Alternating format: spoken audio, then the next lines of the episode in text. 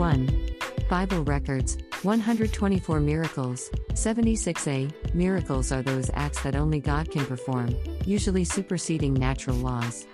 Baker's Dictionary of the Bible defines a miracle as an event in the external world brought about by the immediate agency or the simple volition of God.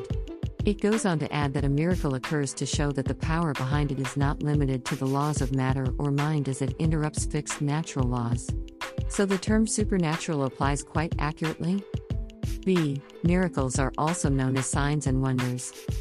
C. Here we have one of the 124 miracles recorded in the Bible. 2.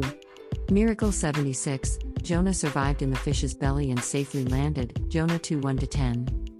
A. Jonah survived in the fish's belly.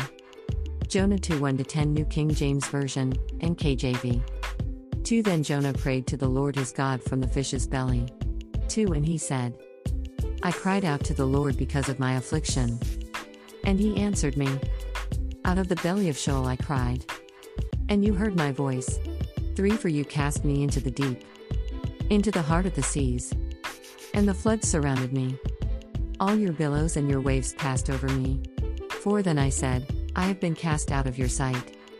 Yet I will look again toward your holy temple. 5 The waters surrounded me, even to my soul. The deep closed around me. Weeds were wrapped around my head. 6 I went down to the moorings of the mountains. The earth with its bars closed behind me forever. Yet you have brought up my life from the pit. O Lord, my God. 7 When my soul fainted within me, I remembered the Lord. And my prayer went up to you. Into your holy temple. 8 Those who regard worthless idols forsake their own mercy. 9 But I will sacrifice to you with a voice of thanksgiving. I will pay what I have vowed. Salvation is of the Lord. 10 So the Lord spoke to the fish, and it vomited Jonah onto dry land. B. Jonah, meaning, a dove. I, the son of Amittai of Gath Hepher. 2. He was a prophet of Israel, and predicted the restoration of the ancient boundaries, 2 Kings 14 25 27, of the kingdom. He exercised his ministry very early in the reign of Jeroboam II, and thus was contemporary with Hosea and Amos, or possibly he preceded them, and consequently may have been the very oldest of all the prophets whose writings we possess.